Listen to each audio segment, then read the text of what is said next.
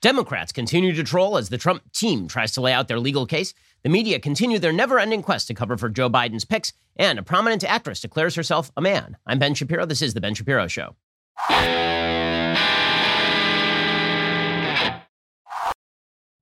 This show is sponsored by ExpressVPN. Don't like big tech and the government spying on you. Visit expressvpn.com slash Ben. We'll get to all the news in just one moment. First, you're spending way too much money on your cell phone bill. How do I know? Well, because you're paying for unlimited data, aren't you? Aren't you? Well, you can be getting the exact same coverage from the exact same cell towers as one of those big companies and be doing it for like half the price if you were using Pure Talk USA. You don't have to sacrifice customer service. Their team is based right here in the US. Some of the nicest people you will ever talk to. You can get unlimited talk, text, and two gigs of data for just 20 bucks a month. And if you go over on that data usage, they're not going to charge you for it. See, most of these other companies, they sort of futz around when they're telling you what exactly your plan covers, and they'll tell you you need unlimited data. You probably don't need unlimited data. In fact, you almost certainly don't need unlimited data. What you need is unlimited talk, text, and two gigs of data, and you're doing it for like half the price of the other big companies. Pure Talk USA. Grab your mobile phone, dial pound 250, say Ben Shapiro. When you do, You'll save 50% off your first month. Dial pound 250 say keyword Ben Shapiro.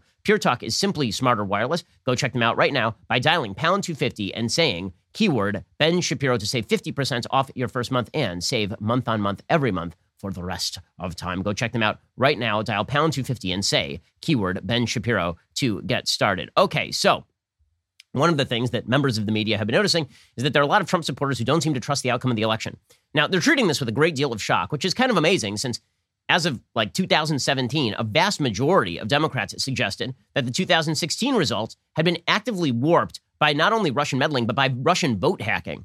There was serious doubt as to the electoral veracity of the 2016 election from Democrats. And now it's 2020, and now Republicans have questions about the electoral veracity of the 2020 election. And some of that is based on bad information that's out there. And some of that is based on the fact that what we saw across the country, at least in a huge number of swing states, were vastly different voting procedures than we have ever seen before. Procedures changed to allow millions of mail in votes, whereas before you actually had to request an absentee ballot. Now it was just sent to your house in some of these states. We saw procedures changed to the effect that over 50% of votes in many of these states were actually coming in early. I'm not a fan of early voting because there's often late breaking news that affects exactly how you are going to vote. I mean, there's a good shot that if, for example, the Moderna vaccine numbers had been announced the week before the election, and then people had been voting on election day, that might have made a difference. Okay, so a lot of the procedures changed. There's a lot of ballot harvesting in various states. There were a lot of open questions. And more than that, what, it, when, when we really talk about the fact that both sides, and it really is a both sides thing, both sides don't trust election results that don't swing their way.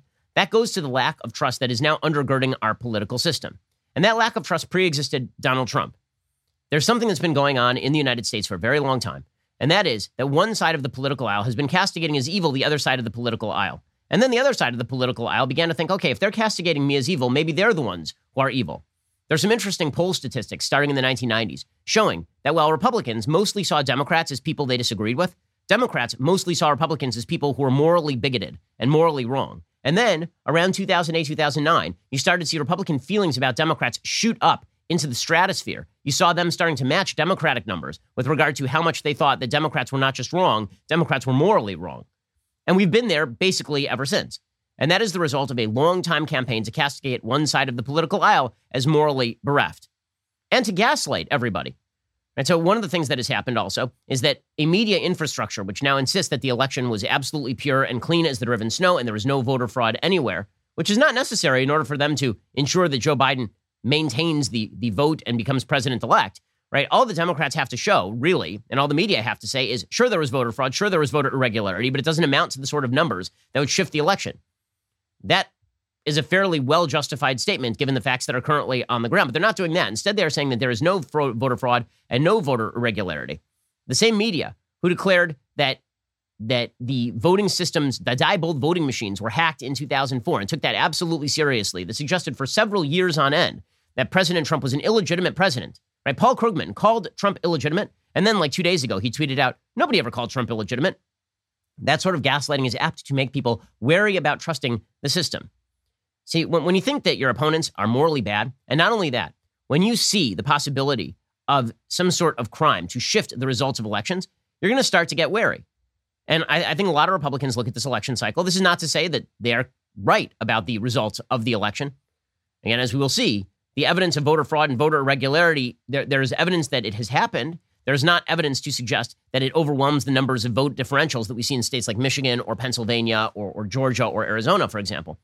But when Republican voters, when conservatives look at the situation across the country and they say, here are a bunch of Democrats who have said that they want to remake the United States Senate, that they want to get rid of the Electoral College, that they want to stack the Supreme Court. And we've had situations in the past in very narrow elections where we know that Democrats have engaged in uh, soft forms of voter irregularity at the very least. The one that comes to mind here is Norm Coleman losing his Senate seat in Minnesota to Al Franken. That actually created the 60th Senate seat for Obamacare. When Republicans look at that and they say, okay, they had the motive, right? If they could cheat to stop Trump, would they cheat? So there are poll statistics showing that actually about 40% of Democrats think that if Democrats could have cheated, they would have cheated. Right? That was a Gallup poll recently. So there's a, high level of mistrust in the other side. There's motive. Is there opportunity? Well, maybe there's opportunity given all of the shifting variables uh, of the vote count, given the fact that you have these heavy mail in votes, given the fact that we've never seen anything like this in terms of the mail in voting and the universal balloting. We've never seen turnout like this, at least not for a century. So they have the motive and the opportunity. And the question is, did they have the means? Right? So did this happen? Right? Usually a crime is motive, means, opportunity. Did they have the motive, means, opportunity? We know they have the motive. And we don't know about the means and the opportunity yet. I think that what Team Trump is trying to show is they had the the opportunity, but they really haven't shown the means and they haven't shown that the actual crime occurred to the extent necessary to reverse the results of these elections thus far. Right? But the motive itself is the rationale for why you are seeing this vast political divide. Because if you believe that the other side is willing to cheat, wouldn't you be suspicious that they did cheat? Right? And, and so when people kind of treat everybody who is suspicious about the election as a rube or an idiot, that seems to be missing the point to me. And the point here is that you have spent years on end suggesting that you're willing to break any rule, you're willing to do anything in pursuit of Donald Trump. So, why exactly would you suspect that Republicans would suddenly buy into him losing legitimately, especially when the polls seem to be so wrong in so many states, and especially when Republicans overperform the polls everywhere? You can understand on a personal level why Trump would look and say, okay, hold on. Republicans did really well across the country. I'm the only one who didn't do well. I'm the most well known Republican in the country. Why? Now, Listen, there's a countervailing logic here, which is that Trump is the most polarizing political figure of any of our lifetimes. That Donald Trump has probably more haters than he does people who absolutely love him. Right? And so there's an alternative explanation, which is that yes, he drove a lot of people to the polls, but he also drove a lot of people to the polls against him. Right? That is perfectly plausible as well. But to understand why people are so invested in the election fight, you have to understand the gaslighting that has been going on for years and the moral consternation that has been directed at conservatives and Republicans for years. So, to take an example, so Barack Obama, now considered widely by the media as a moderate unifying president, which is just insane because we are all old enough to remember Barack Obama being president. He was not moderate and he was not unifying. He was deeply divisive. I think in many ways the 2012 election broke the country because I think that Barack Obama in 2004 campaigned as a moderate unifying figure. That was his 2004 DNC speech. Go back and watch it. It sounds more like George W. Bush. Even though he was campaigning for John Kerry, it sounds more like George W. Bush than it does like Barack Obama circa 2010. Go back to his 2008 campaign and he was campaigning as Captain Unity. Then, in 2010, he started to realize that if he could cast all of his political opponents as villains in a morality play, where he was standing for a new racially multicultural system and his opponents were standing for bigoted American racism, and he was the person who's going to transform the system, then he could still win election even though he had significant opposition and wasn't doing a particularly good job. And then he won in 2012 on that basis. Now, that president, that very, very divisive president, a president who routinely disparaged the Constitution, right, suggested the Constitution of the United States was a barrier to progress in the United States. A president who himself declared repeatedly that he did not have the constitutional power to simply not enforce immigration law, and then decided, you know what, I'm just going to go ahead and do it anyway, and then declared he was not going to enforce immigration law with regard to deferred action for childhood arrivals, the DACA program. Now, Barack Obama is going on his book tour. This book includes a bunch of rips on the American system. It includes the basic idea that everyone who opposed him was a racist. And yet, he is being propped up by the media as somebody who has nothing but moral leisure domain to say exactly what he pleases. He is a person with unending moral certitude, and he's being granted unlimited moral capital by the media. So here is Barack Obama saying to Stephen Colbert, an absolute sycophant. He's no longer even a pretend comedian, Stephen Colbert. He's just an absolute Democratic sycophant. That's all he does for a living.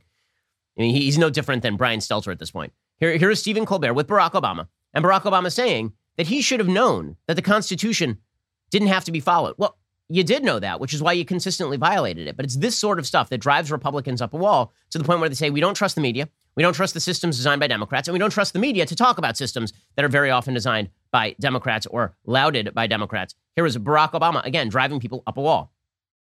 We found out from your successor that there's a whole bunch of stuff you don't actually have to do, and people still can see Who you knew? President.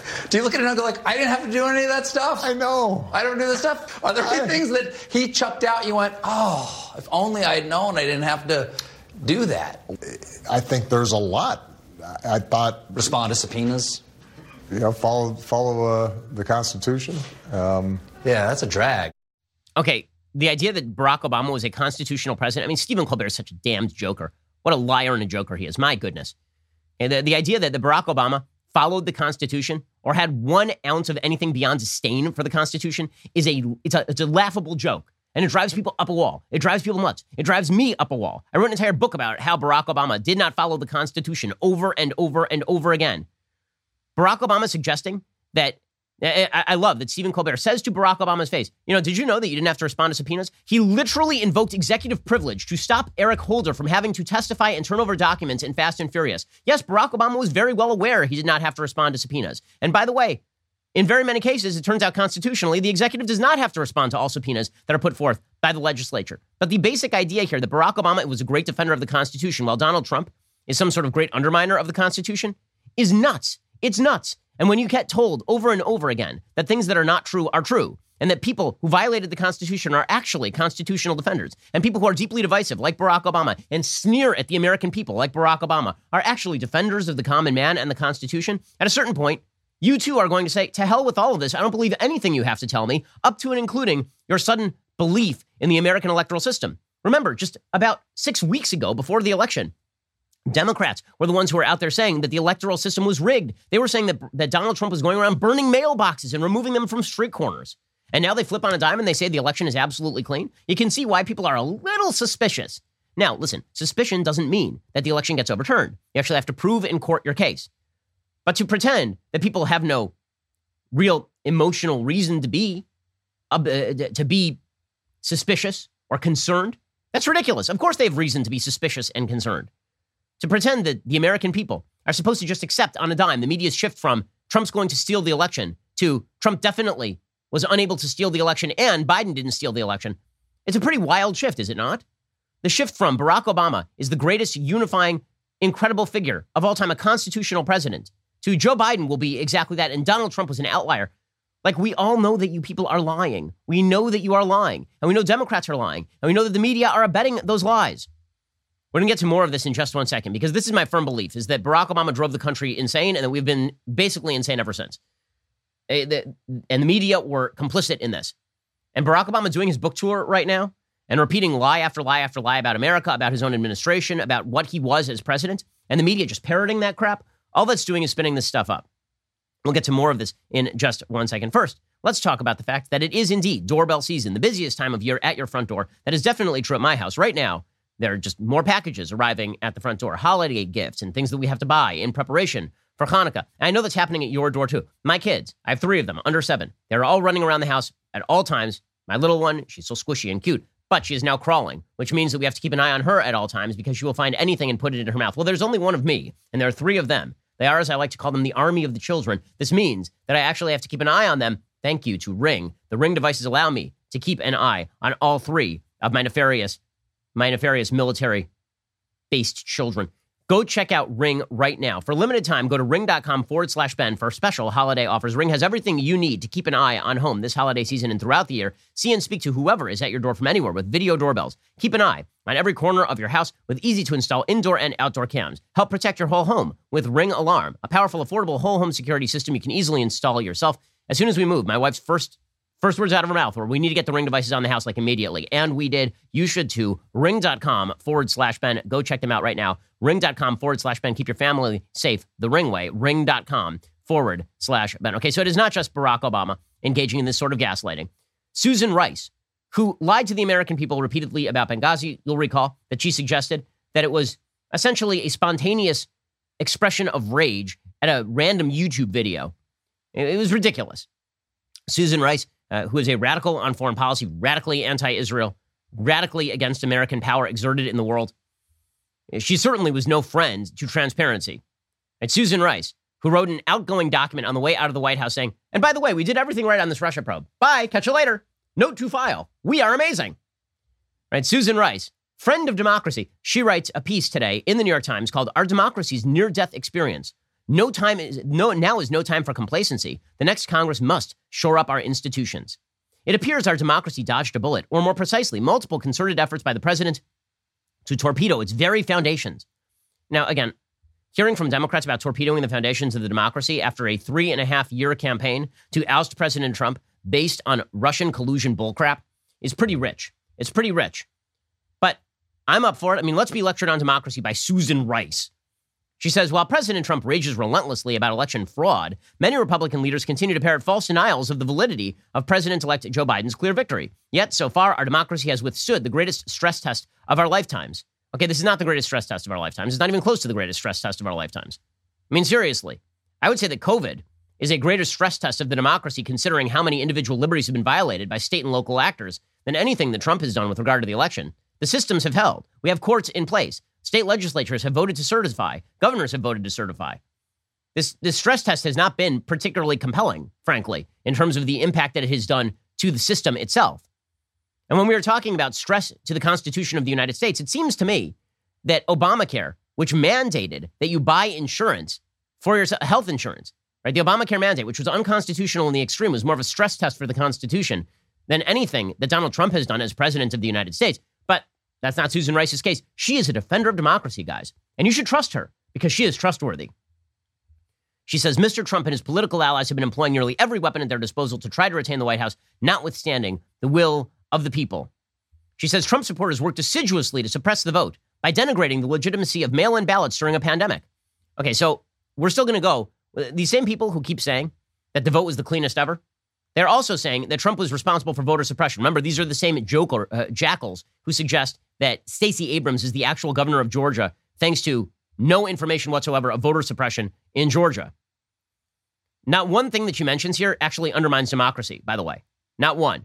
Right? She talks about first, the Trump campaign labored to concoct bogus conspiracy theories to discredit Biden by falsely smearing his son Hunter. Falsely smearing? Where is the smear? Seriously, what was the smear? That Hunter Biden was a bagman for himself? And maybe for other members of the family? Seems pretty well substantiated. That's not a smear. She says Trump supporters work to denigrate mail in balloting by saying that it's corrupt to send people mail in votes without them requesting it. That doesn't seem like it's undermining democracy. That seems actually kind of plausible, does it not? I mean, I moved from California to Florida. I voted in Florida. My old address in California received mail in votes, I received mail in ballots. I didn't use them, obviously, but they were out there. That's not a good thing. She says, third, some of Trump's most ardent supporters intimidated voters at the polls, heeding calls to stand by and go into the polls and watch very carefully. They deployed, sometimes armed, in black and brown communities under the guise of ensuring no fraudulent votes were cast. Okay, if you actually engage in voter intimidation, that's criminal activity and will be prosecuted. That, there are plenty of political people who are at the polls standing outside of the demarcated line beyond which you are not allowed to do politics. And then she says, fourth, in the run up to Election Day, Trump dispatched an army of litigants to enlist the courts in curtailing access to the polls. Oh, you mean that he filed lawsuits, which is like the definition of doing a legal thing since you are now filing lawsuits. But she says that this undermined democracy. So, what do we have to do? What do we have to do? She says the lesson we must learn is not a reassuring one. A determined autocrat in the White House poses a grave threat to our democratic institutions and can severely undermine faith in our elections, particularly when backed by partisans in Congress. Oh, you don't say. I, I look forward to hearing how Democrats plan to alleviate this problem of autocrats in the White House overrunning the boundaries of the Constitution and perverting the American people's perspective on what the values of the United States are. Tell me more, Obama administration official. So she says, what is the solution? To vote out Republican incumbent senators in Georgia. That's the answer, because then Congress can apply some of its lessons.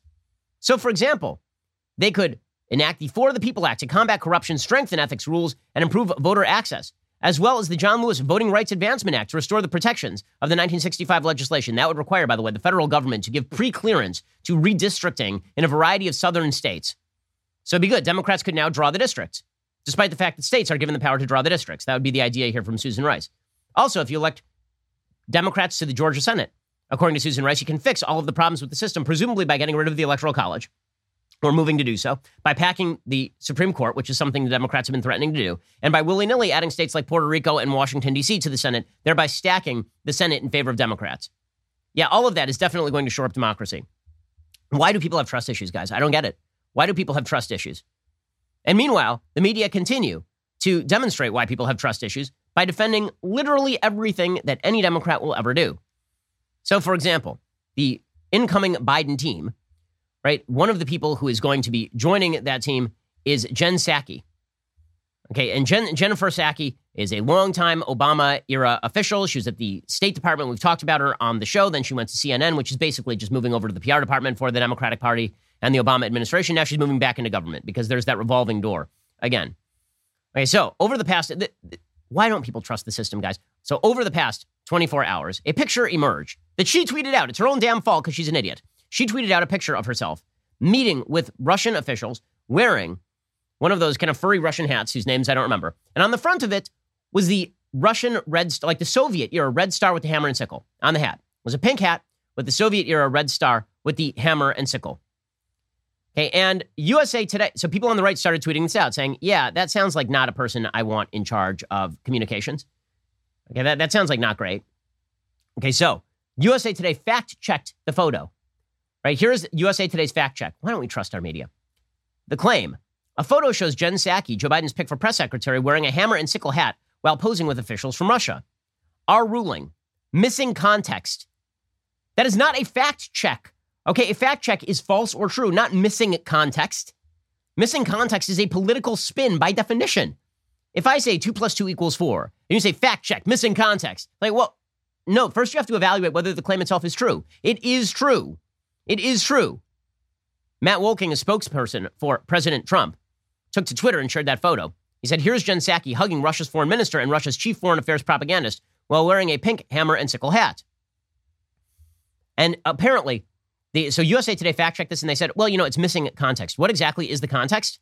The context is that she was pictured with then Secretary of State John Kerry and officials from Russia, Foreign Minister Sergei Lavrov, and Foreign Ministry spokesperson Maria Zakharova. They just completed a diplomatic meeting in Paris as part of a run up to peace talks. And they brought unusual gifts, like Kerry brought Idaho potatoes for Lavrov, and Lavrov had a gift for Psaki. I, I, I fail to see how this undermines the fact check. Why, why is that missing context? That is not missing context. That's a reality. Like the fact that it never occurred to her, hey, maybe it's a bad idea to put on a hat with a logo that represents the murder of tens of millions of human beings. That should say something, but no, don't, don't worry. Jen Psaki is wonderful. The media have told us so, and we must trust the media. We must trust them. We'll get to more of this in just one second. First, let's talk about the fact that you hear stories in the news all the time where a good guy has to protect his family or his life or his property with a gun, and then he ends up being dragged into court. He ends up being prosecuted. You need to know your rights when it comes to gun ownership. You need legal defense if, God forbid, you actually have to fire a weapon in your own defense. This is why you should hook up with the great folks over at the U.S. Concealed Carry Association. If you're a gun owner, you have to be aware of self defense laws where you live. It's not responsible to own a firearm and not know the legal ramifications of using it. What you need is the complete concealed carry and family defense guide from the U.S. Concealed Carry Association. It is 100% free. You'll learn how to detect attackers before they see you, how to survive a mass shooting, the safest and most dangerous places to sit in a restaurant, how to responsibly own and store a gun, even if you have little kids, and a whole lot more. It's a 164 page guide loaded with valuable information. Just text Ben to 87222 to get started. You'll get instant access and a chance to win a thousand bucks so you can buy a gun to protect your family. Text Ben to 87222 right now. Again, text my name Ben to 87222. My name Ben to 87222 and get started with my friends over at the USCCA doing a great job making sure that armed citizens are knowledgeable citizens. Text Ben to 87222. So again, the media's coverage of Jen Psaki. Here's the New York Times take on Jen Psaki. You ready for this? Okay, by the way, should mention Jen Psaki responded to this photo of Jen Psaki posted by Jen Psaki of Jen Psaki wearing a hat with a hammer and sickle on it by tweeting this quote, For anyone who hasn't been the target of Russian propaganda, the purpose is to discredit powerful messengers and to spread misinformation to confuse the public. Anyone who repeats it is it, it anyone who repeats it is unwitting or not, simply a puppet of the propaganda machine. Oh my God, this is so rich. So a, a few a few notes. One, the entire Democratic infrastructure repeated the propaganda that Donald Trump was a Russian tool for three years. For three years, everyone in the media, everyone. So were they all unwitting tools of the Russian propaganda machine? Second thing, she posted the photo in the first place. That's not Russian disinformation. You don't just get, like, this is this is the part that's going to drive everybody up a wall, is that the media proclaim that Jen Psaki is actually a representative of truth. But according to Jen Psaki, Jen Psaki posting a photo of Jen Psaki posing, wearing a hat with a hammer and sickle on it, is Russian disinformation. I mean, that's some real deep cover right there. The Russians somehow got to Jen Psaki several years ago to post disinformation that would be used against Jen Psaki later. The Russians are so good at this crap, they went back in time and they somehow turned Jen Psaki of 2014 so that Jen Psaki in 2020 would be in trouble now. But don't worry, guys. She is an expositor of pure truth. Here's the New York Times' take on Jen Psaki. Mr. Biden's choice of Jennifer Psaki, 42, a veteran of the Obama administration, who is generally viewed by reporters as fair and accessible, as his chief spokeswoman embodies that return to normalcy approach.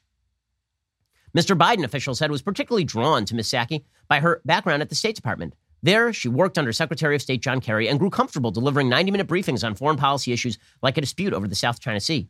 At the White House, Psaki intends to bring back the daily press briefing, which has all but been phased out over the past four years. It is not clear, however, when those sessions might resume given the constraints of the pandemic. But Ms. Psaki views a central part of her job as restoring faith in the words spoken from behind the podium. The clown games are over, said Susan Rice, who went out on national TV and lied to the American people over and over about Benghazi. Jen will represent the professionalism and decency and commitment to transparency that has been a hallmark of Joe Biden's career. Yes, when I think of Joe Biden, I think of a transparent, a commitment to transparency, particularly with regard to MBNA and other credit card companies located in Delaware who are basically helping to finance his real estate purchases in sweetheart deals. Eh, eh, he's Captain Transparency, is Joe Biden. Who knew? Who knew? But don't worry, guys. They're going to tell you the truth about the election. Now, again, does this mean, does any of this mean that the election has been proved to be fraudulent? No, you actually have to prove that in court. But can you see why people might be just a tad suspicious when the media overwhelmingly proclaim that the election was fine? There's a knee jerk reaction that is understandable, which is if the media says it, it probably isn't true. I get it. I do. I understand it. Right, here's another example of this. So, Janet Yellen, she's been widely praised by the media as a consensus pick. Now, she served under Barack Obama as the Federal Reserve chairperson, right? And uh, there she was, you know, very much in favor of a sort of inflationary approach to the currency. She's very much in favor of lowering interest rates. Well, yesterday, she did a presser in which she talked about using the Treasury Department in order to promote certain goals. Now, last I checked, the Treasury Department was basically there to ensure the stability of the American currency. That's what the Treasury Department is there to do. Not according to Janet Yellen, it's not. According to Janet Yellen, a moderate figure, well beloved by Wall Street, according to your mainstream media, she says that she is going to use the Treasury Department to resolve racial inequality and climate change. She doesn't explain how, but sure, grab control of the nation's monetary supply and use it to press forward your particular brand of radical politics. That sounds like a real moderate thing to me. Here's Janet Yellen being a, a quote unquote moderate. Out of our collective pain as a nation, we will find collective purpose to control the pandemic and build our economy back better than before, to rebuild our infrastructure and create better jobs. To invest in our workforce, to advance racial equity and make sure the economic recovery includes everyone, to address the climate crisis with American ingenuity and American jobs. Oh, so we're just going to blow money through a through a leaf blower, basically, to favored members of the Biden coalition. But don't worry, she's a moderate guide. She's she's a total total moderate. And why exactly would we have doubts about electoral veracity when it comes to the fact that we still have we are now over a uh, about a month away from the election, right? Today is December 2nd. The election happened November 3rd. They're still counting votes in places like New York and Iowa. Not kidding. And it's getting pretty dicey in these vote counts. According to Politico, a month after Election Day, razor thin congressional elections in an open Southeast Iowa seat and the upstate New York seat held by Democratic Representative Anthony Brindisi are still unresolved, with Democrats barely trailing in both districts. The implications are unusually serious in a tightly divided House. The latest blow for Democrats came Monday when Iowa officials certified Republican Mariannette Miller Meeks as the winner of her race after a recount found her leading Democrat Rita Hart by just six votes out of 394,000 cast, 0.002 percentage points. When we began this recount, Rita Hart was down by 47 votes. Hart campaign manager Zach Meunier said in a statement Monday, as more Iowans' voices were heard, the margin has narrowed dramatically and is now down to a mere six votes, making this the closest congressional race in recent history and one of the very closest in the last 100 years. Hart, of course, says that she is going to launch a legal challenge. Meanwhile, a recount has yet to begin in New York, where the disorganized, decentralized election system has muddled the outcome of a close rematch between Brindisi and former GOP Representative Claudia Tenney, currently separated by roughly a dozen votes. There's still a thousand ballots remaining in dispute or uncounted, including large numbers of provisional ballots, and these ballots are suspiciously trickling in just in time to be counted. Our campaign is committed to seeing that all and only legal votes count, said Sean Kennedy, a Tenney spokesperson. The voters' will must be respected and the integrity of the election process maintained. So, what exactly is happening in New York? This, this one's real rich, okay? A New York State judge is reviewing updated county vote totals on Monday afternoon before setting the next steps, which could include a recanvass. So, excellent. We're going to have a New York State judge, presumably a Democrat, look over all of the balloting. Yeah, this shouldn't make you suspicious, like, at all. It's all going to be fine. It's all going to be fine. Meanwhile, over in Iowa, Hart has two days to contest under state law. Now that Iowa's Board of Canvass certified Miller Meeks' win, her challenge would be referred to a judicial panel that would include the Iowa State Supreme Court justice to determine the victor of the election. Meanwhile, the House could simply refuse to seat Miller Meeks and create a committee to review the matter. So Politico's already paving the way for election results not to be not to be respected in Iowa. Wow, you mean Nancy Pelosi might actually set aside election results with the help of her Democratic friends so as to ensure that a seat remains Democratic in Iowa? Why would that does that count as undermining democracy or not? Just just for the record. Is that undermining democracy or not? So, good times in these in these voting systems. Okay, and all of this brings us to the latest with regard to President Trump's election legal moves and and where we currently stand. We'll get to all of that in just one minute. First, let us talk about the fact that malware is a really, really bad thing. If you've ever had malware on your computer, it's just a nightmare. I mean, you, you get ransomware on your computer, they lock up all your files, they try to get you to give them your credit card so you can unlock your files. Or you get malware on your computer, it completely wrecks your computer, costs you a couple thousand bucks to either fix or get a new computer. It's awful. Hey, PCmatic will protect you. It's a next generation antivirus designed to stop modern threats like ransomware Independent testing firm AV-Test just named PCmatic as a top performer in the cybersecurity industry, giving it the Best Performance Award for 2019. Only PCmatic has American research development and support. PCmatic's competition is foreign made, often in countries where malware originates. PCmatic blocks annoying and malicious ads for hassle free web browsing and makes your computers faster and more reliable even after years of use. PCmatic protects Windows computers, including XP Vista, Windows 7, 8, and 10, Windows servers, Macs, MacBooks, and Android phones and tablets. In fact, PCmatic is just 50 bucks for five devices for one year with a full 30-day money-back guarantee. If you act right now, PCmatic has offered my listeners a free month of security protection with the purchase of an annual license. To access this offer, head on over to PCmatic.com slash Ben. Again, to get the world-class security that keeps your computer running great, go to PCmatic.com slash Ben. That is PCmatic.com slash Ben. Okay, we're going to get to everything election-related in just one second, plus the latest in the culture wars. But if you're not already a Daily Wire member, now would be the time to join. We've got some great stuff that is right around the corner starting this Friday, December 4th. The Michael Knowles Show is going five days a week. Wait, what now? I'm just learning about this now.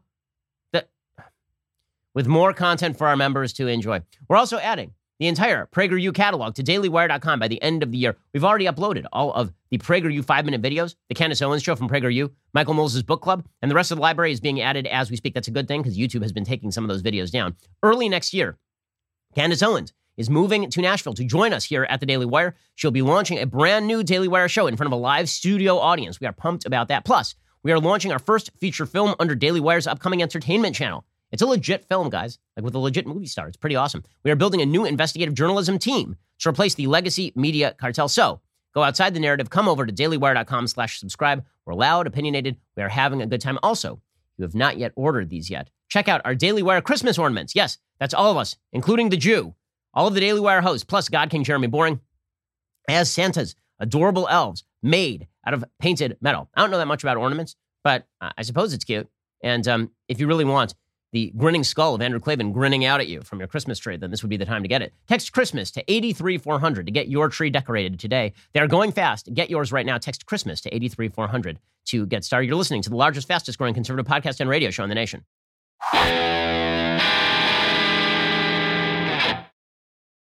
Okay, so here is where things currently stand. So, over the last 24 hours, uh, the head of the DOJ, A.G. Barr, he has said that he has uncovered no evidence of widespread voter fraud that could change the outcome of the 2020 election. Now, what he didn't say is there is no voter fraud, because obviously, in a country of 158 million voters, which is how many people voted in this last election cycle, there will be some voter fraud and there will be some voter re- irregularity. He has said that we have not seen evidence that would overcome the barriers, the electoral barriers for Trump in places like Michigan, 150,000 vote differential, or in Pennsylvania, about an 82,000 vote differential, or in Wisconsin, about a 20,000 vote differential, or Georgia, about a 13,000 vote differential, right?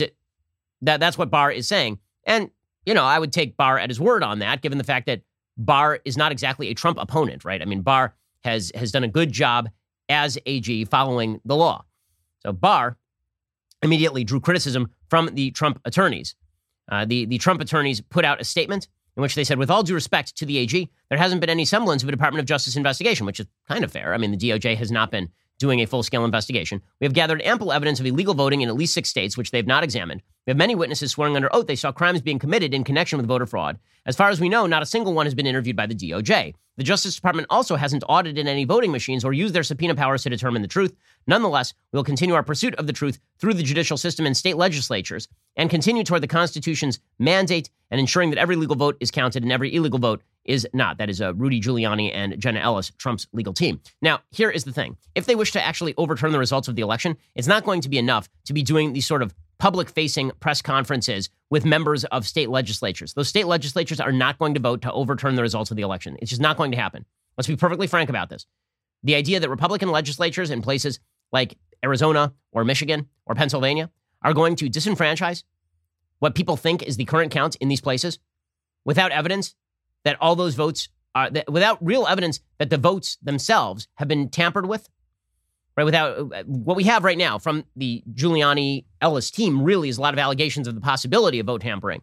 And we have certain allegations that people think they have seen things, but they have not provided any supportive evidence to back that up. If you think that Republican legislatures in those states are go- like just as a realistic descriptive matter, not what they ought to do, what they are going to do. If you think the Pennsylvania legislature or the Michigan state legislature is going to disenfranchise millions of its own voters in order to throw out the the purported results of those elections, on the basis of these sort of press conferences, that is wrong. Now, does every one of these allegations deserve to be addressed? Absolutely. But they need to be brought in court. Okay, court, court, court. This needs to be brought in court as a matter of process. If you want the election results changed, this cannot be done in front of these hearings in front of a state legislature.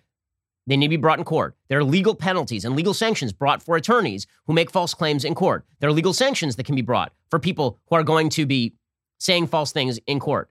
So if you're going to swear under oath and you do that in some sort of hearing with the state legislature, yes, theoretically, they could go after you for perjury. The likelihood of that is extraordinarily low. If you do it in court, the likelihood is higher. That means that you actually have skin in the game.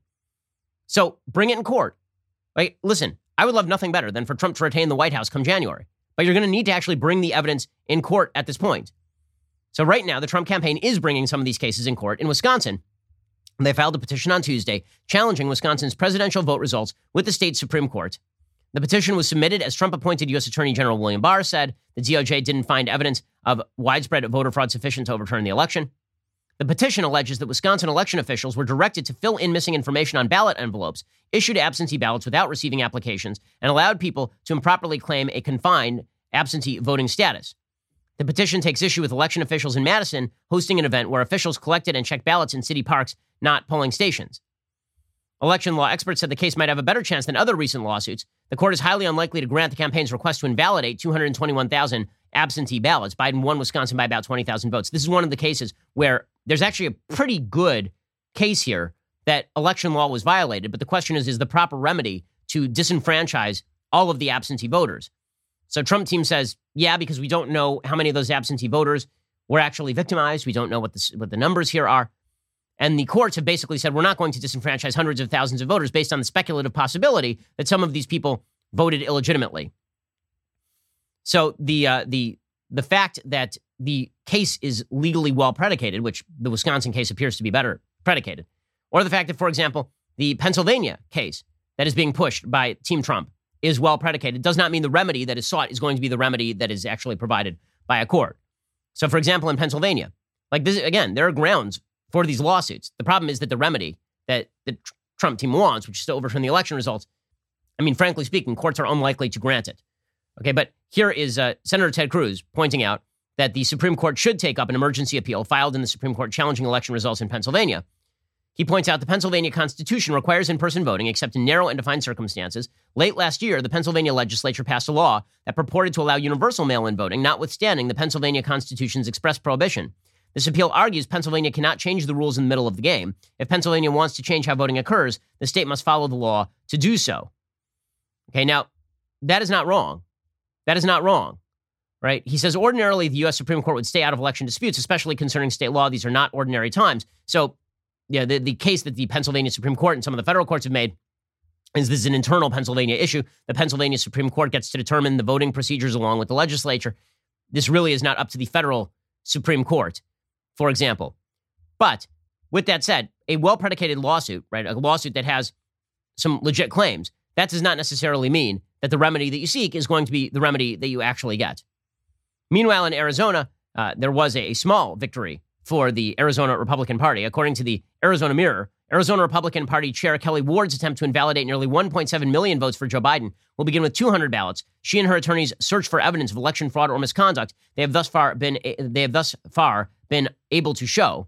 Ward is asking a Maricopa County Superior Court judge to declare Trump the rightful winner of Arizona's 11 electoral votes, even though Trump is down in the count by about 10,000 votes. She says election workers didn't allow Republican observers to get close enough to ensure signatures weren't mistakenly verified. She has yet to provide evidence that there were duplicated ballots or that ballots were changed, but she is asking a judge to allow them to expect, inspect tens of thousands of ballots to see whether election workers actually intervened on a, on a one-to-one level. Now, as Doug Ducey of Arizona has said, that is highly unlikely. You have Democrats and Republicans in the room verifying these signatures. With that said, the judge did agree to let Ward look at 100 envelopes and 100 duplicated ballots to see if there were any red flags. So they'll have until Thursday to see whether that drags up any information. And again, it's not as though the team Trump is not putting forward some people who are claiming voter regularity and voter fraud. For example, they, they had one of these hearings in front of uh, Republican state legislators in Michigan yesterday. A Michigan poll watcher explained that he, that he saw Republicans being ejected from rooms throughout the day. I am an unaffiliated Michigan voter who uh, was trained by the GOP to be a poll challenger on Wednesday, November 4th, beginning in the late morning until around 8 p.m., because I was told that they needed help. They didn't have, they were understaffed. I witnessed the room erupt in thunderous applause and derogatory cheering as Republican poll workers were picked off one by one and ejected from the room repeatedly by police escort throughout the day. By the end of the day, they had picked off so many GOP poll workers that there were probably only a few dozen left to monitor all of the processing stations in the room, which I'm told was between 130 and 160. Okay, so Again, he would need some supporting evidence to demonstrate this. It would not be one affidavit. You'd need a bunch of the poll workers at that particular station to say that, and you would presumably need somebody inside the room saying that the remaining poll workers were actually changing the outcomes of the ballots. Right? And, and presumably you could do a hand recount the way they did in Georgia, and you could actually see whether the printed out ballots in person, for example, measured up to Dominion voting machines, which is what happened in Georgia. So, what is true and what is false here? The truth is, there are people who are making pretty significant allegations. What what has to happen is they need to make them in court where they can actually be properly adjudicated. Again, if you if you don't just want this to be a PR campaign, then you actually need the process to play out, and you need to do this in court. It is not going doing these things in front of the oversight committee at the Michigan legislature is not going to accomplish Trump's goal of getting the Michigan election overturned. It's just, just being realistic with you. That's not going to happen. The only thing that is going to happen here is if you can bring evidence in court sufficient to prove your case. The Wall Street Journal points out at least some of the claims that are being made uh, are are you know being overstated. For example, so for example, they point out that you know there's a lot of talk about ballot dumping, like late night ballot dumping. But the fact is, a lot of these states didn't follow Florida's procedure. So Florida allowed the tabulation of mail-in balloting before the actual election day. That meant that instead of you getting these late night ballot processing dumps, instead of that, you actually had everything tabulated up front, and then the mail-in ballots came in early, and then you had the actual day of balloting, and that came in, and within like an hour and a half, we knew exactly what was going on in Florida. Unfortunately, it was Republican legislatures in these areas that actually stopped the early tabulation of mail in voting, presumably because they were afraid that the numbers would leak and it might discourage Republican votes. When it comes to when, when it comes to poll watching, according to the Wall Street Journal, judges have dismissed affidavits submitted by the Trump camp as rife with speculation and guesswork and inadmissible as hearsay. Other claims made in public circulate largely without being tested. A poll watcher from Delaware County, Pennsylvania, alleged last week that 47 USB cards used in the election are missing and they're nowhere to be found. There was no proof. Laureen Hagan, the chief elections clerk in Delaware County, said we're aware of the allegations, but all votes on scanners have all been accounted for. Meanwhile, people who continue to claim that Dominion uh, was hacked and that Dominion voting systems are the problem, the, the evidence on that is really, really scanty because the totals from Georgia's hand recount using Dominion systems were basically exactly right. Also, it just happens to be true that Dominion is not a Venezuelan creation. The, the claims that were being made by Sidney Powell were so crazy that even the Trump legal team decided we are just not going to be complicit in them, right? I mean, Sidney Powell got tossed off the team after the big Kraken speech just last week.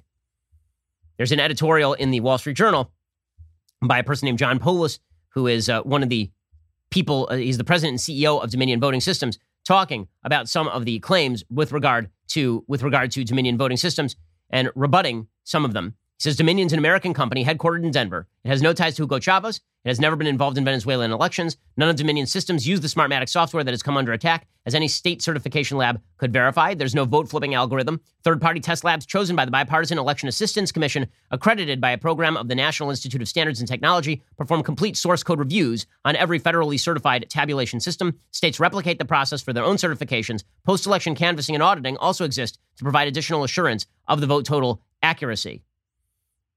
He also points out that tabulation machines are tested publicly before bipartisan witnesses before and right after Election Day. On Election Day, poll workers verify voter identity, including signature check. Voters mark a paper ballot to vote. Absentee voters use pens. In person voters use ballot marking devices. In both cases, voters verify the marked paper ballot before casting it in a secure ballot box through an air gapped scanning tabulator. I know because they use Dominion systems, uh, I believe, here in Florida. And so when I voted, this was how the system worked. The Georgia Secretary of State's office certified election results after hand auditing 5 million ballots, showing the paper ballot voting system counted and reported results accurately. Okay, so if we're going to you know, get any sort of election change here, then you're going to actually have to show widespread evidence, not just speculative possibility. The speculative possibility leads to a lot of incredulity about the results in public. Maybe that's the point, maybe that's not the point. But if you want the election results overturned, what you actually need is to show the evidence in court. And I will say that everybody on both sides of the aisle should be pretty unified in the basic idea that can we stop? Like, there, there are people who are nuts out there, like really nuts. Stop threatening people.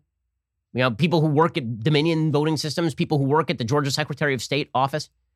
Okay, stop with that crap. Like, really, it's it's not. This is a civilized society. No matter your side of the aisle, as a person who's received his fair share of death threats, that's garbage, obviously. So uh, I will say so. That number one. Number two, are we going to suggest that Trump is responsible for that because he's casting doubt on the elections? Again, I have a very hard time with all of the rhetoric su- suggesting that when a president says something, he is then directly responsible for people doing bad things with the things that he says. So Georgia's voting systems manager, a guy named Gabriel Sterling, yesterday did a press conference where he went after Trump, suggesting that threats of violence are due to Trump. Okay, unless Trump is threatening violence, I, I, that, that's not due to Trump. Trump can be saying things that I disagree with. He can be saying things I think are not true. That does not mean that he is responsible for violence any more than Bernie Sanders, who routinely says untrue things about the American healthcare system, is responsible for acts of violence done to Republican congresspeople. It has to stop. Mr. President, you have not condemned these actions or this language. Senators, you have not condemned this language or these actions. This has to stop.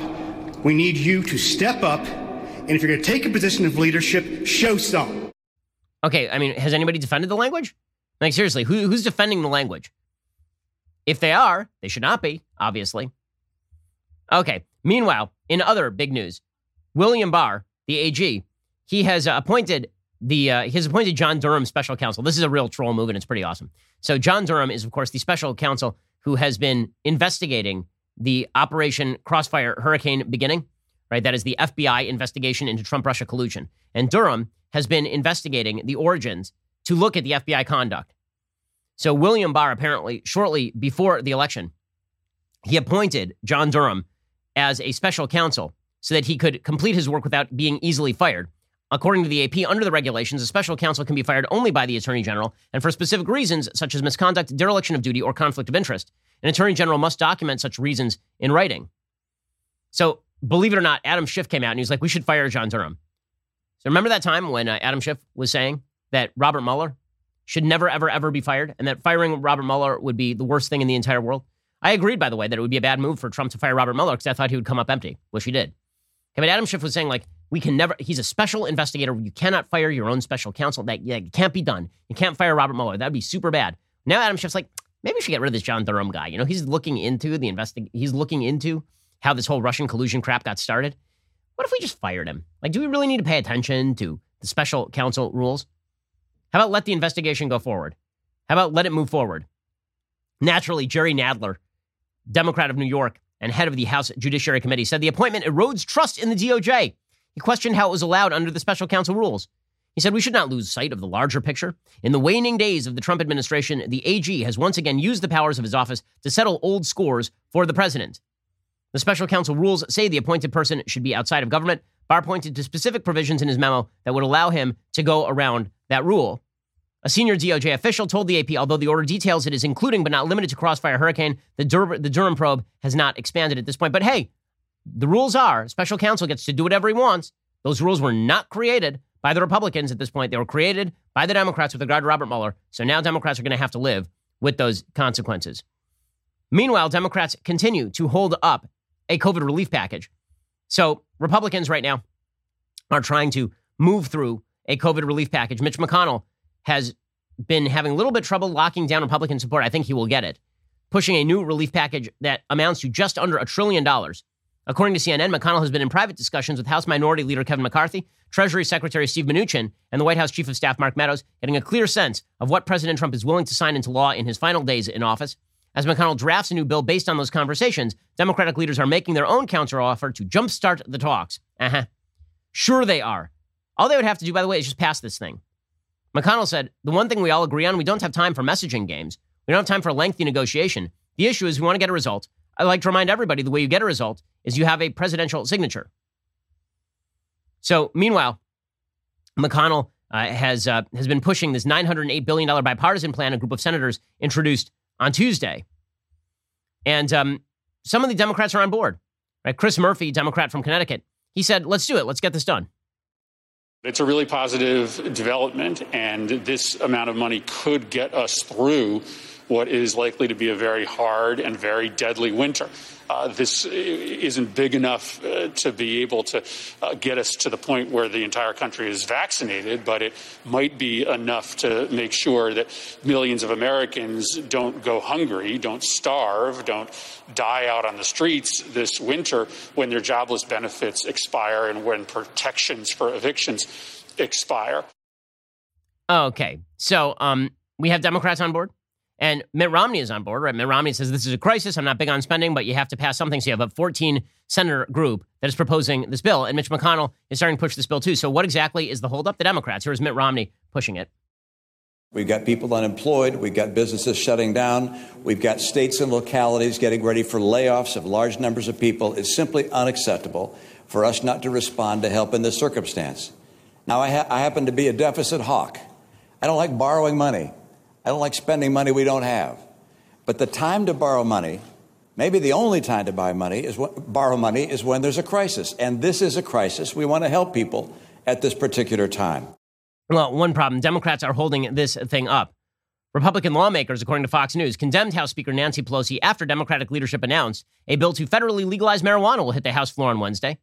House Majority Leader Steny Hoyer, Democrat of Maryland, said the chamber will be considering multiple more bills including the Marijuana Opportunity Reinvestment and Expungement Act, the MORE Act.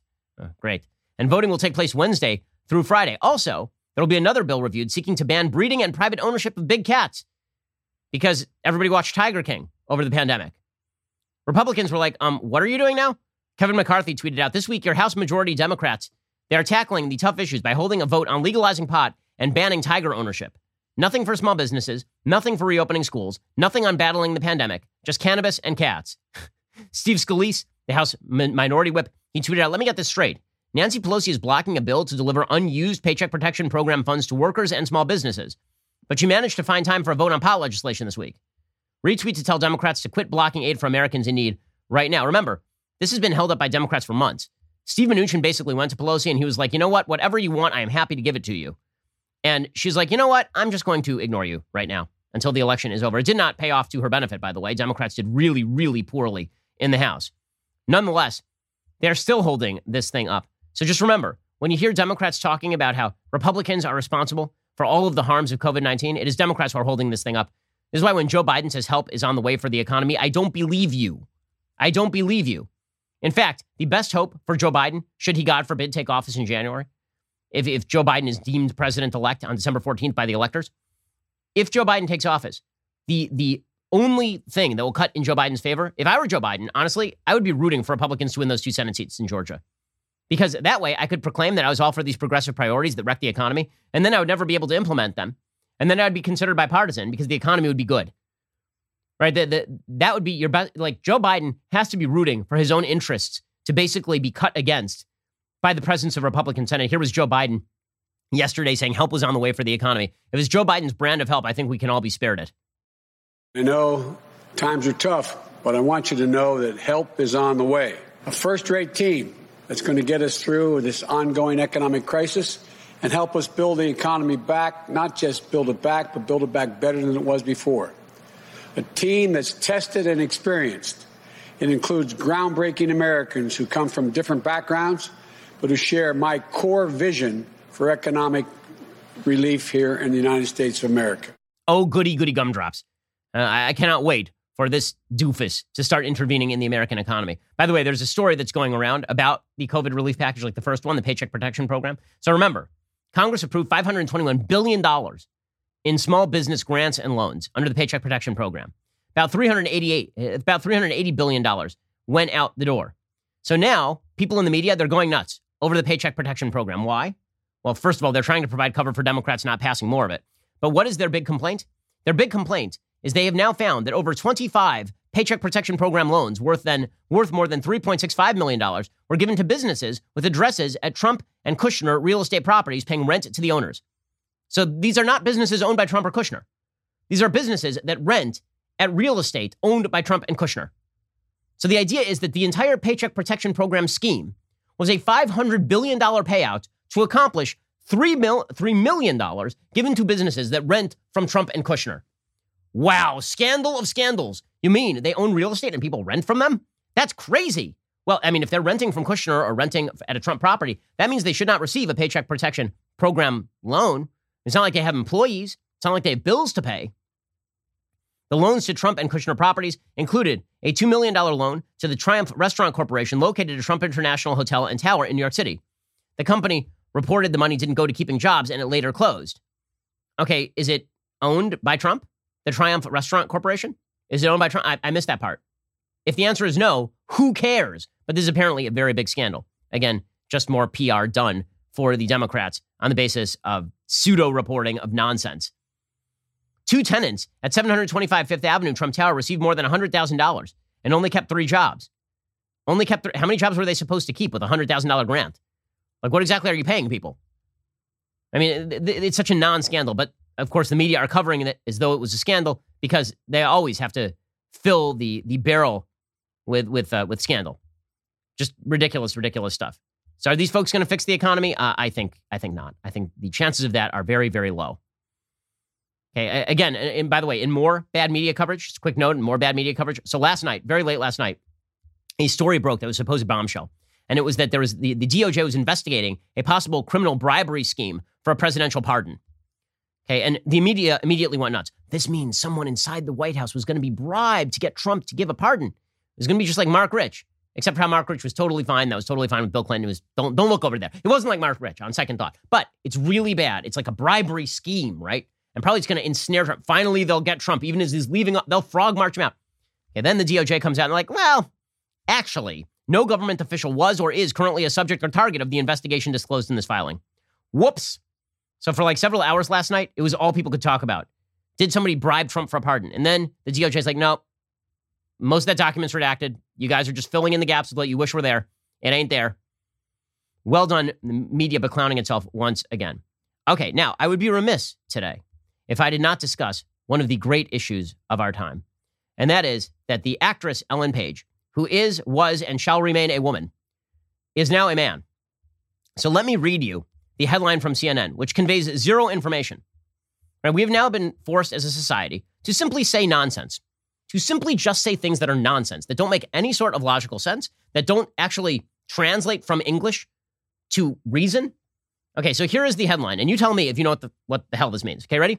Elliot Page, Juno star, shares transgender identity. Do you have any idea what that means? Like, seriously, do you have any idea what that means?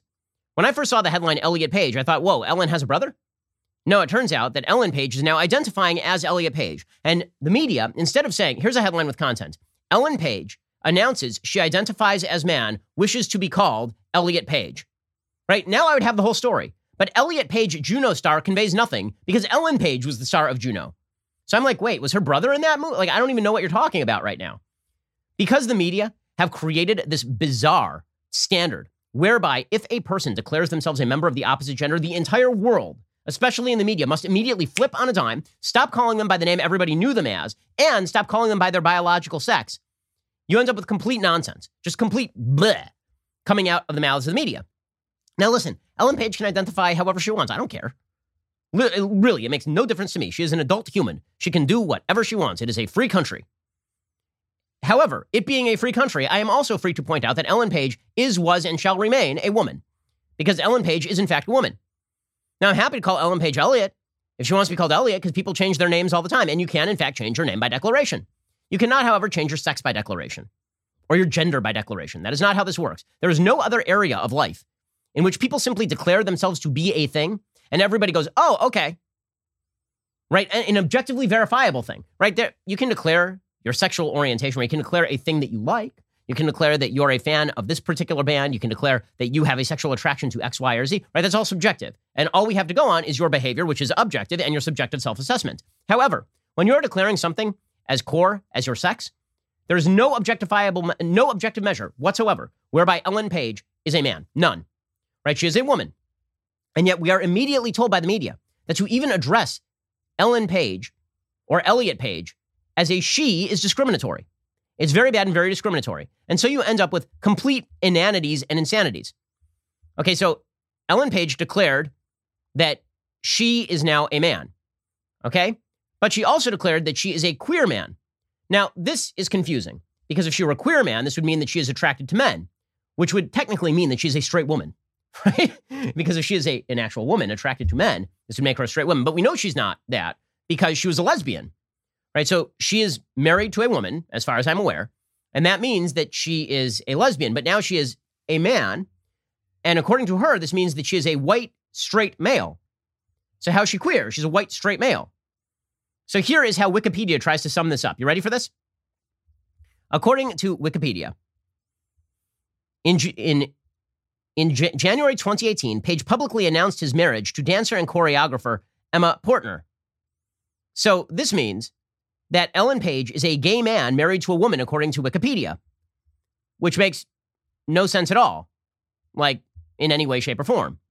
And you're expected to simply mirror this. Not only that, the left has particular standards with regard to who gets to play parts in movies. So, for example, Ellen Page, now now Elliot Page, right? I'm, I'm saying Ellen Page not because I wish to offend Elliot Page, but because until five seconds ago, nobody had ever heard of Elliot Page. So nobody knows who the hell I'm talking about. So I'm going to use the name that people know her as.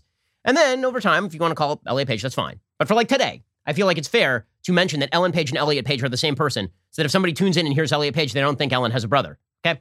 So here's the headline from TV Insider Elliot Page reportedly to continue in same role on Umbrella Academy. Now, Umbrella Academy on Netflix uh, it started off that the series itself is based on a comic book. In the comic book, Ellen Page, who again is a woman and is in the series a cisgender woman, right? Like a woman who is a woman, is a uh, is a straight woman in the first season. In the second season, Ellen Page becomes a lesbian because Ellen Page is a lesbian in real life, I guess. Um, I mean, I assume that's that's what the plan was there, and that it has something to do with how Ellen Page wanted to act. Because my understanding is that's not something directly from the comic book series. If it is, forgive me. That's fine. Who cares? Okay, but here's the part that's hilarious. So, according to Variety, they say there are no plans to change the character Ellen Page plays her her gender on the Umbrella Academy. So the series is publicly showing their support, and they say they are proud of their superhero. We love you, Elliot, but Elliot will be playing a woman. Now, I've been firmly informed that this is discrimination and cultural appropriation.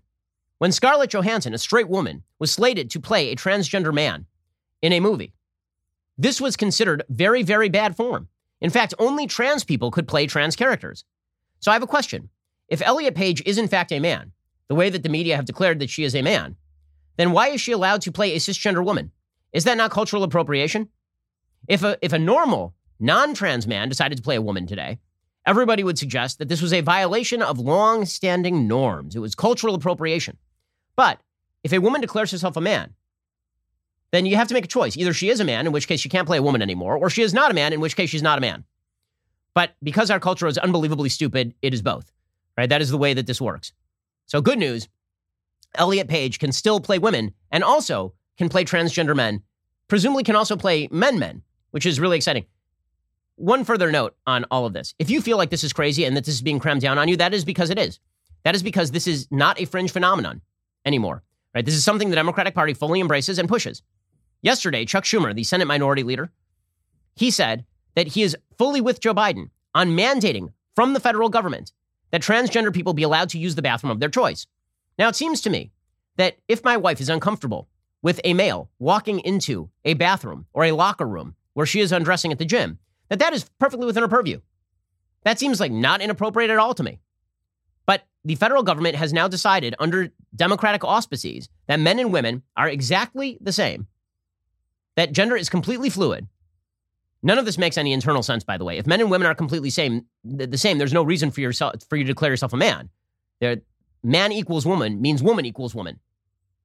Right? I mean, this is just the basic transitive property. In any case, here is Chuck Schumer you know, fully greenlighting the Democratic agenda, which is fully in line with all of this, this silliness and anti-logic nonsense. And again, Ellen Page or Elliot Page is allowed to do whatever she wants to do today, but she does not get to dictate what the rest of us say about things as basic as biological sex and capital T truth. Okay, but here is uh, here's the Democratic Party pushing this stuff. Joe Biden said that on his first day of office, he will give transgender students access to sports, bathrooms, and locker rooms in accordance with their gender identity in all federally funded schools. Do you think he has the ability to do this, and do you agree with this decision? I agree with the decision, and I know he'll check things out thoroughly legally. Okay, um, I'm sure that this will all work out just fantastically well. I'm sure, and, and don't feel bullied. Don't feel as though you are being forced to change long-standing and, for all of human history, held opinions about the non malleability of sex. Uh, it, it is all because you're discriminatory in your mind. Don't worry about the fact that this is all illogical and makes no sense. The media have told you that a thing is so, and therefore it is so. And therefore, and, and also, if you if you mention it, it's because you are, it's because you're obsessed with these issues. This is one of my favorites. Is that you say something as radical as men and women are exactly the same, and a man can become a woman, and then I say no, and they're like, why are you even paying attention to this? Why are you even making an issue out of this? I'm not. You guys are. I'm sorry, but you purveyors of, of new truths that have nothing to do with science, logic, reason? The answer is no. The answer is no. I do not go along with your with your mandatory take on the world. And I don't think Americans should either. That's not an excuse for being nasty to people. It's not an excuse for discrimination. It is a recommendation that we all speak real truths when they are available. And it happens to be a real truth that Elliot Page is, was, and will remain a woman even if Elliot Page believes that she is a man, and you're under no obligation, moral or otherwise, to suggest that men can become women or to teach that to your children, which is really what the left wants out of this whole deal in the end. All right, we'll be back here later today with two additional hours of content. Otherwise, we'll see you here tomorrow. I'm Ben Shapiro. This is The Ben Shapiro Show. If you enjoyed this episode, don't forget to subscribe. And if you want to help spread the word, please give us a five star review and tell your friends to subscribe too.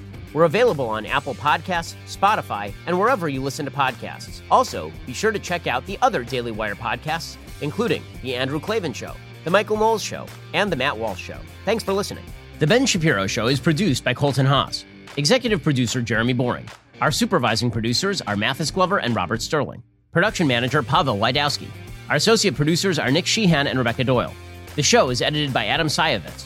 Audio is mixed by Mike Coromina. Hair and makeup is by Nika Geneva. The Ben Shapiro Show is a Daily Wire production. Copyright Daily Wire 2020. You know, the Matt Walsh Show, it's not just another show about, about politics. I think there are enough of those already out there. We talk about culture because culture drives politics and it drives everything else. So my main focuses are life, family, faith. Those are fundamental, and that's what this show is about. I hope you'll give it a listen.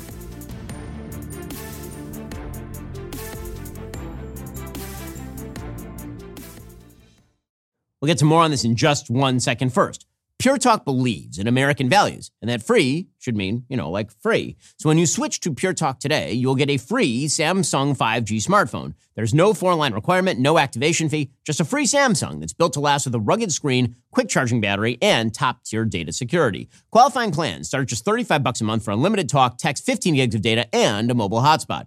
Pure Talk gives you phenomenal coverage on America's most dependable 5G network. It's the same coverage you know and love, but for half the price of the other guys. The average family saves almost $1,000 a year. So, I challenge you to choose a company that actually doesn't hate your guts and shares your values. Let Pure Talk's expert U.S. customer service team help you make the switch today. Go to puretalk.com slash Shapiro to claim your eligibility for your free brand new Samsung 5G smartphone and start saving on wireless today. Again, go to puretalk.com slash Shapiro to switch to my cell phone company. I've been using them for years. They're fantastic. You'll love them as well. Go to puretalk.com slash Shapiro and claim your eligibility on that free brand new Samsung 5G smartphone. Start saving.